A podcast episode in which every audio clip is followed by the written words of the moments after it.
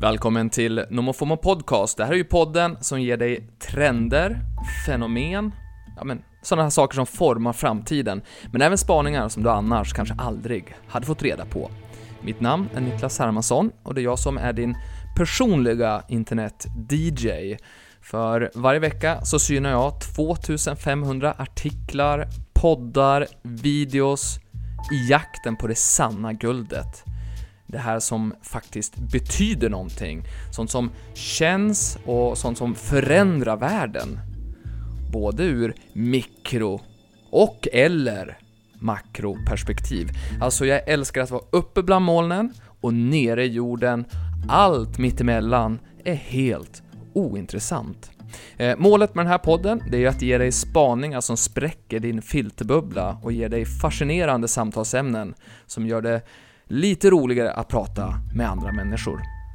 Idag är det ju tisdag och då gästar jag The Daily Messiah under epitetet Framtidsmannen. Det är en utav, ja jag skulle nog säga det, en utav veckans absoluta höjdpunkter för då får jag träffa Messiah Hallberg, han som jag egentligen är lite kär i tror jag. Och så Klara Doktorov och John Wilander Lambrell.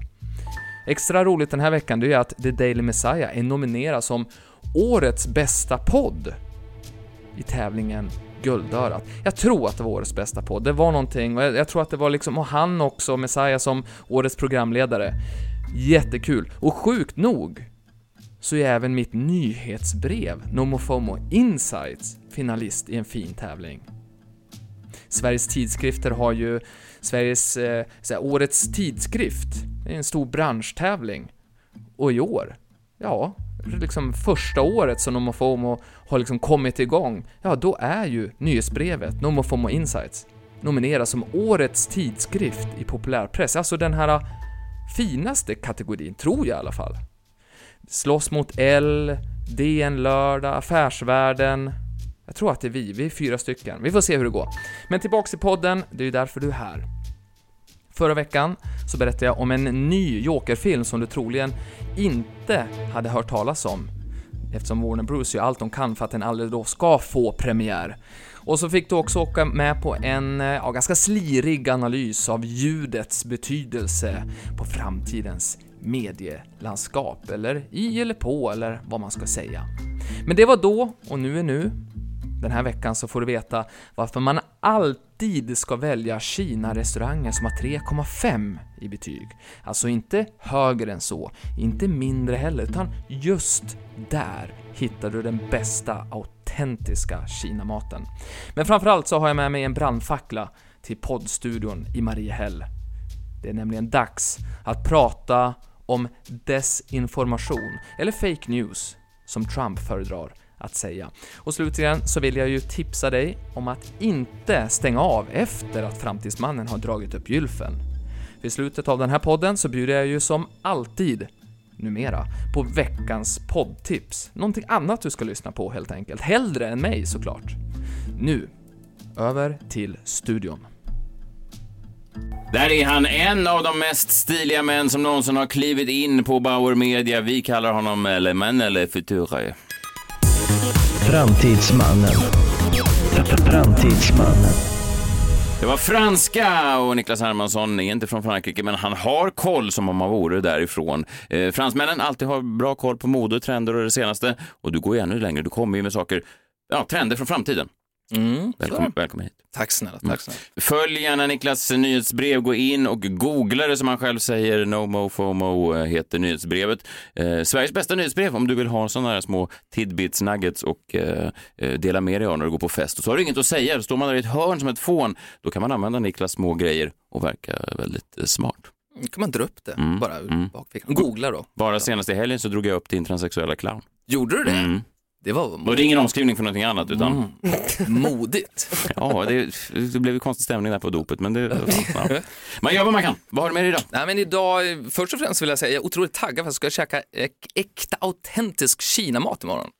Gillar ni sånt? Ja, Vad är, innebär, för jag var i Kina en gång och jag Ja. tyckte maten smakade skit överallt. Ja, jag vet, alltså det är ju jättesvårt för det är väl typ två av hundra som vi gillar kanske på menyn och det är ju omöjligt att få någon hjälp och så vidare så att det är ju jätte, jättesvårt. Man får ju researcha hårt innan. Vad är oäkta kinamat då? Är det friterade Är det det som bananer? man har ätit hela tiden? friterad exakt. banan är, Aha. finns typ inte i Kina tror jag.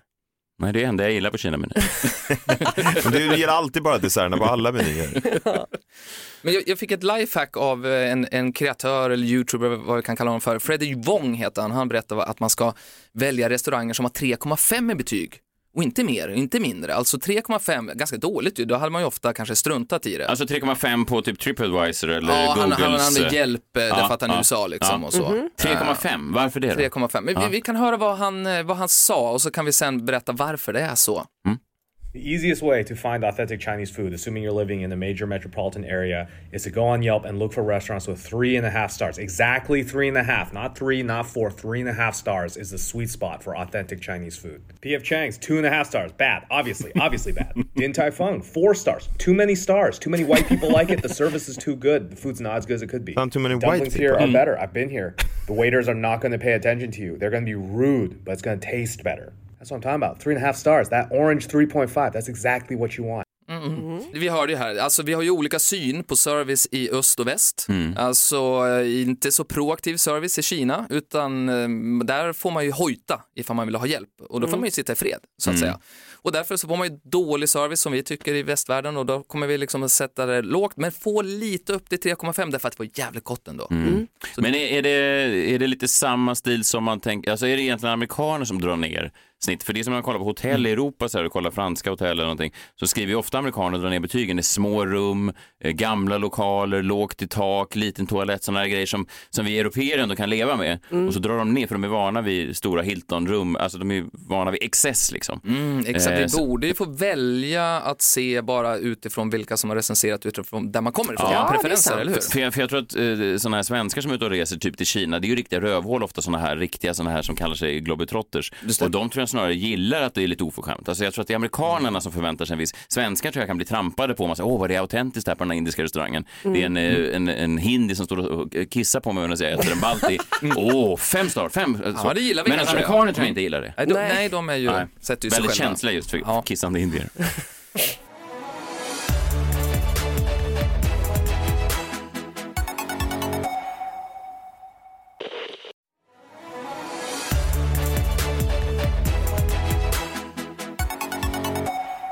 Idag har jag med mig en riktig brandfackla faktiskt. Oj. Ja, Det, är en, det här är en brandfackla som jag åker runt med nu i, till så här gymnasieskolor. Det har inget med, har inget med OS att göra. Inget med OS att göra. Att du försöker jobba dig in i OS bakvägen. Ja, exakt. Att du börjar med facklan. Jag börjar nu.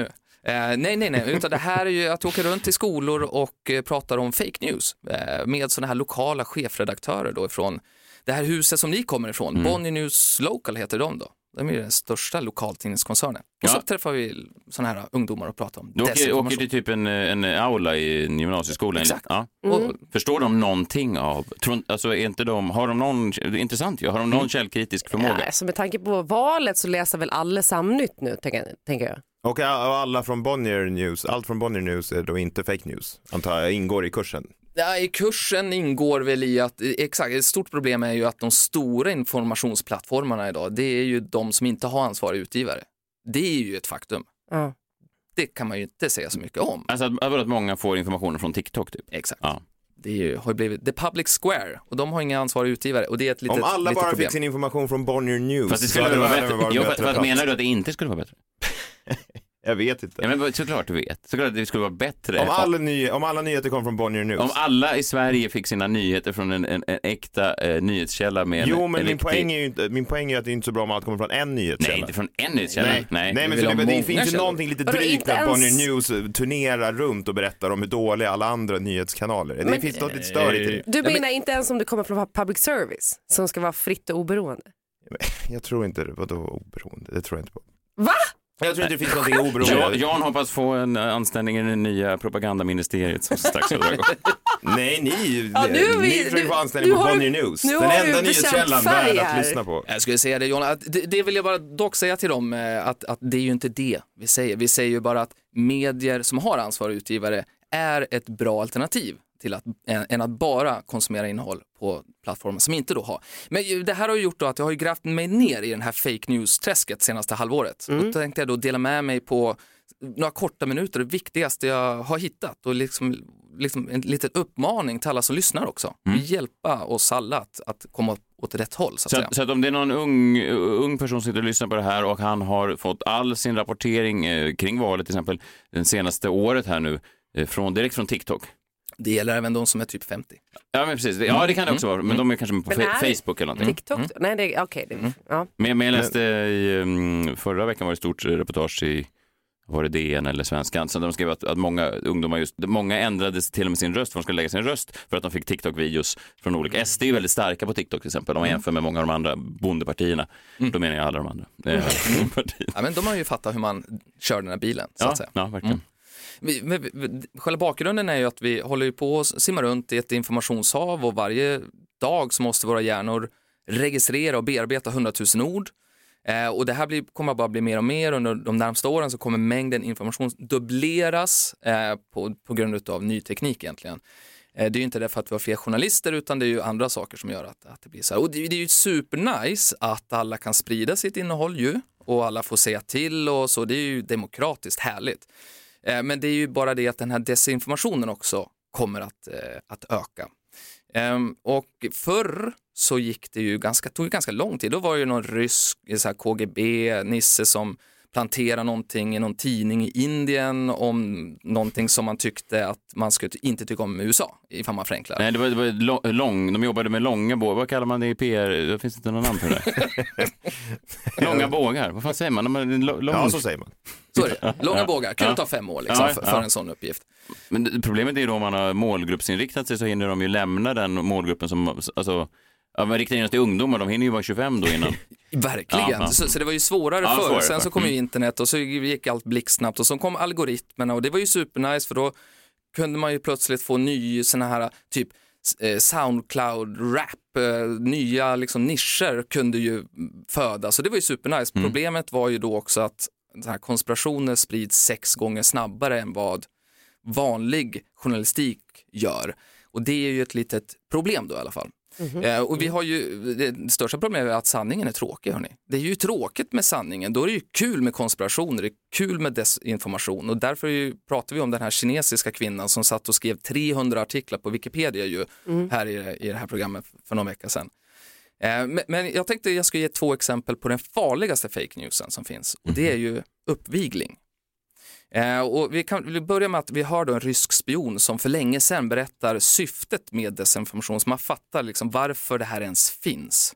The highest art of warfare is not to fight at all, but to subvert anything of value in your enemy's country. Anything. Put white against black, old against young, uh, I don't know, wealthy against poor, and so on. Doesn't matter. As long as it disturbs society, as long as it cuts the moral fiber of a nation, it's good. Så länge man skapar en eh, dikotomi, två eh, olika liksom, parallella sanningar mot varandra. Mm, Ja. Exakt, Mm. så det är som ett virus någonstans, man smyger in det, man vet inte om att det händer och sådär. Och det är två, två exempel på uppvigling, en som är ganska rolig faktiskt ju, fast som blir ganska hemsk på slutet och det är ju eh, när man gör det för skojs skull. På Reddit kan det hända ganska mycket på den plattformen som må- många yngre är på då. Eh, ett exempel är att någon postar en bild på en förskola och den här förskolan är helt grön och små fönster, det ser ut som återigen så här, typ Willy Wonka-hus. Jättetokigt ser det ut som. Och så tänker man direkt, det där ser lite pedofiligt ut. Varför tänker du så alltid? De gillar ju grönt och små fönster. Pedofiler? Pedofiler. Ja, de, Hela de grönt. bor ofta i hus med gröna fönster. Eller de de drar sig till gröna det hus. De är inte hobbits. Den, ja, det var hobb... Ja, nu blev det fel. Nu har du sett, du har Hobbits sett. Sa- Sagan om ringen. Den får ju en helt annan, eh, alltså om man tänker att de här Frodo och de här är är pedofiler får ju en helt annan eh, innebörd i hela filmen. Verkligen. Svårare att sitta och heja på dem hela vägen Ja. i nio timmar. Nej, det får man ju säga. Hoppas den där lilla pedofilen får, blir av med den där ringen. Får sig ett skjut. Ja, nej, nej. Ja, men Mm. och så är det. Och, och då, vad som händer då när någon postar en sån här film och, eller en sån här bild på det här och undrar vad är jag, jag bodde mitt emot det här stället i fem år och såg aldrig något barn. Eh, och sen så börjar ju då man bygga på den här uh, charaden. Eh, utan att man vet om det så börjar man ge eh, ny information då. Och sen så börjar man rikta misstankarna mot myndigheterna och så säger man att här hem, eh, sker en hemlig operation här inne. Eh, och sen så spårar det ur eh, och det är när någon skriver så här. Nu är det, det här ett riktigt exempel då. Mitt råd till er är att sluta gräva i den här storyn. Det är, ett spänn, alltså det är en spännande sak att skriva under en sån bild, att nu, nu är det någon anonym som skriver på det här sättet. John har eh, en mening som alltid ger honom gåshud eh, som är det, det, när någon säger då i en film eller en dokumentär, det är något som inte stämmer här. Så är det va? Ja. Den, den här är ju Jag fick gåshud nu. Ja, När du kollar på film så kommer fingret Ja, upp. men när någon bara säger det är något som inte stämmer. ja men, men medge att det här är också lite Ja, gåshudsvarning. det är något som inte stämmer. Nej, det är men, något som inte ja, men, vad- vad- vad- vad- säg meningen igen. Eh, mitt råd till er det är att sluta gräva i den här storyn. Lite gåshud.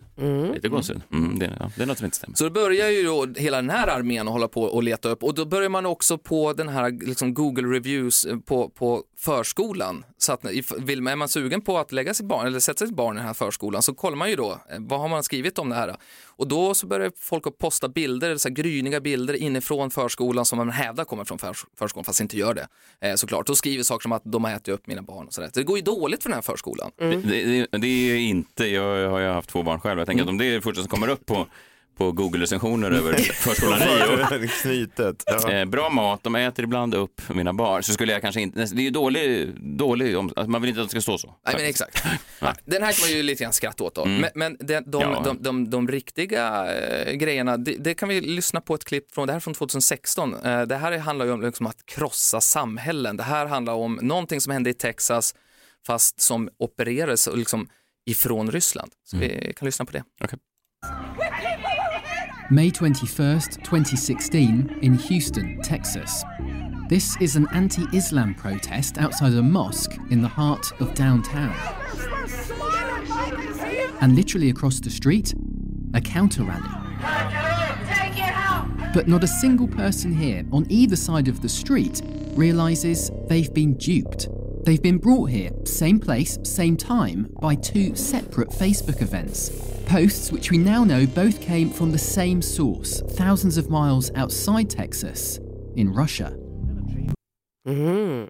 Otroligt. Vadå, så någon, någon, någon rysk eh, desinformationscentral har, har lyckats samla två folkmassor som är emot varandra andra sidan jorden? Exakt. Starkt. Det är ju starkt Ja, jobbat ja, alltså. verkligen. Och det- Jäklar, ja. Men vad, okej, men vad hände då? Ja, men de stod där och skrek åt varandra och sen så eh, till slut så avslöjades det här, men det tog ju sin tid innan det gjorde det, så det var ju ganska dålig stämning i den här lilla staden då. då. Var det som när Hassan Lilla staden fick två pizzerior och ringa upp varandra? Det, verkligen så, fast några år senare. Och med ett annat syfte. Det var någon slags rysk Jockiboi som kom ut till slut. Grabbar, det här har varit ett prank hela tiden. Pratar han så? Dålig dialekter. Men Ja. det är ju allvarligt. Det Så- är ju verkligen allvarligt. Nej, men så är det, och, och därför är, är mitt medskick nu då, att vi Vad alla kan vi- vad måste, kan vi göra åt ja, men så här är det. Ja. Vi måste alltid tänka, vem är det som tjänar på den här informationen innan vi delar eller tycker till eller rasar och så? Vem är det som tjänar på det här? Och då kan man ju ta en liten enkel checklista så här. Vem skapade innehållet? Varifrån kommer uppgifterna? Vem är källan? När publiceras innehållet ofta? Det kan ju vara gammalt och sådär också. Och varför delar du det? Vad är det som får dig att vilja dela det här egentligen? Så det är lite frågor till sig själv där. Verkligen. Brukar du gå igenom ditt eget NoMo FOMO nyhetsbrev med just de här, den här checklistan? Den, eh, Så att inte du ser till att skapa någon, någon hysteri i Texas? Jag är livrädd varenda gång Ja, jag, skickar, ja, jag klickar på sändknappen. Livrädd är Jag jag. förstår det. Ja. Ja. Uff, ja, bra. bra att du kommer med sådana här konkreta råd. Ja, men ibland så måste vi det. Ja, Verkligen. men det behövs nu mer än någonsin i Verkligen. Sverige, Mm. tror Pro- jag. Problemet är att jag redan glömt bort dina råd. Det är det som händer. Ja, ja, eh, vi ses eh, nästa vecka. Vad bra att det finns. Och där var vi tillbaka i Nomofomos poddstudio i Gustavsberg, som är lika mycket mitt sovrum. Eh, idag, desinformation. Jag har faktiskt tre stycken tips till dig. Det beror ju på vilken stämning man har i kroppen, såklart. Eh, dels så vill jag tipsa om BBC-podden Death by Conspiracy.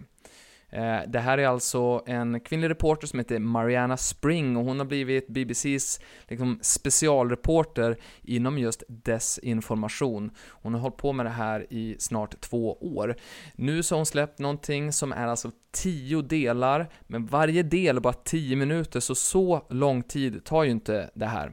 Eh, hon går i alla fall igenom ett livsöde där en man dör, nu kommer inte jag att liksom paja historien här, för det här är liksom tidigt, du hör ju Death by Conspiracy. Så, en man dör på grund av en konspiration. Hur var det möjligt? Vad kan vi lära oss utav det? kolla in den, Death by Conspiracy. Eh, sen så tycker jag också att det är intressant att John Favreau, alltså Obam Obamas förre talskrivare, Eh, den här snyggingen som man fick se i vit skjorta och skinn, eh, någon väska som hängde liksom lite slarvigt över axeln. Det är ju länge sedan nu, nu är han ju pappa och så. Men han håller på och poddar som bara den. Han tillhör ju eh, såklart då demokratiska sidan. Hans podd, eh, en utav dem, heter The Wilderness, eller The Wilderness kanske man säger då. Eh, I den här säsongen så trodde man väl kanske att man inte skulle behöva hålla på och fundera så mycket mer på Trumps inverkan på politiken i USA, eller på USA, på det stora hela. Men det ser ju ut som att han kan göra en comeback, så John har helt enkelt tagit sig ut i landet för att försöka ta reda på hur ska man hålla ihop den här demokratin som ju egentligen till stor del har splittrats på grund utav desinformation. Kungen av Idol, Donald Trump, visste ju verkligen hur han till och med kunde liksom vända fake news till att vara någonting, ett vapen som han riktade mot de etablerade medierna. Um, säsong 3 ute nu av The Wilderness. Uh, mitt primära poddtips den här veckan det är ju en utav mina största förebilder, en utav mina största idoler, Cara Swisher. Hon är väl 60 snart, en utav de här liksom techreportrarna som har varit med hela tiden och hon skäms inte för sig. Hon eh, släpper poddar på poddar och nu så har hon släppt en ny. Hon tyckte väl att hennes förra, Sway, var lite för tråkig. Den nya heter ju On with Cara Swisher och den har haft premiär precis Alltså i måndags, nu spelar jag in det här och det är måndag och idag så har den släppts. Eh, och eh, i det första avsnittet så träffar hon Chris Cuomo. Chris Cuomo är ju den CNN-ankaret som eh, fick gå under ganska uppmärksammade former just för att han hade hjälpt sin brorsa Andrew, han politikern i New York. Och, eh, som, och brorsan fick ju gå på grund av sexanklagelser Eh, sex trakasserier. Eh, Chris Cuomo, han fick ju gå därför att han hjälpte sin bror eh, och det är ju inte riktigt eh, rätt och riktigt ifall man är en journalist. Eh, han har ju också själv anklagats för andra saker, men poängen här, varför man ska lyssna på Carl Swishers podd, det är ju för att de flesta intervjupoddar idag, där är ju programledarna personer som inte kan intervjua egentligen, inte journalistiskt. Inte så som man ska göra ifall man faktiskt vill ställa någon till svars. Det är ju det Cara Swisher är så duktig på. Hon delar upp den här podden i att hon först håller på att prata lite grann med sin sidekick, Nav, jag ska se här, Najima Raza. Um, ehm, det är intressant, men inte alls lika intressant som när hon faktiskt då eh, ger sig an intervjuoffret eh, i hennes fall. Chris Cuomo kommer in efter 20 minuter, lyssna på det, lyssna på den första kvarten, därför där så fyrar hon av och, eh, de här frågorna som inte så många andra vågar ställa och eh, därefter så kan hon fortsatt prata ehm, med, eh, med Chris om hans framtid och vad han eh, ska göra för någonting. Men först så måste hon ställa de tuffa frågorna.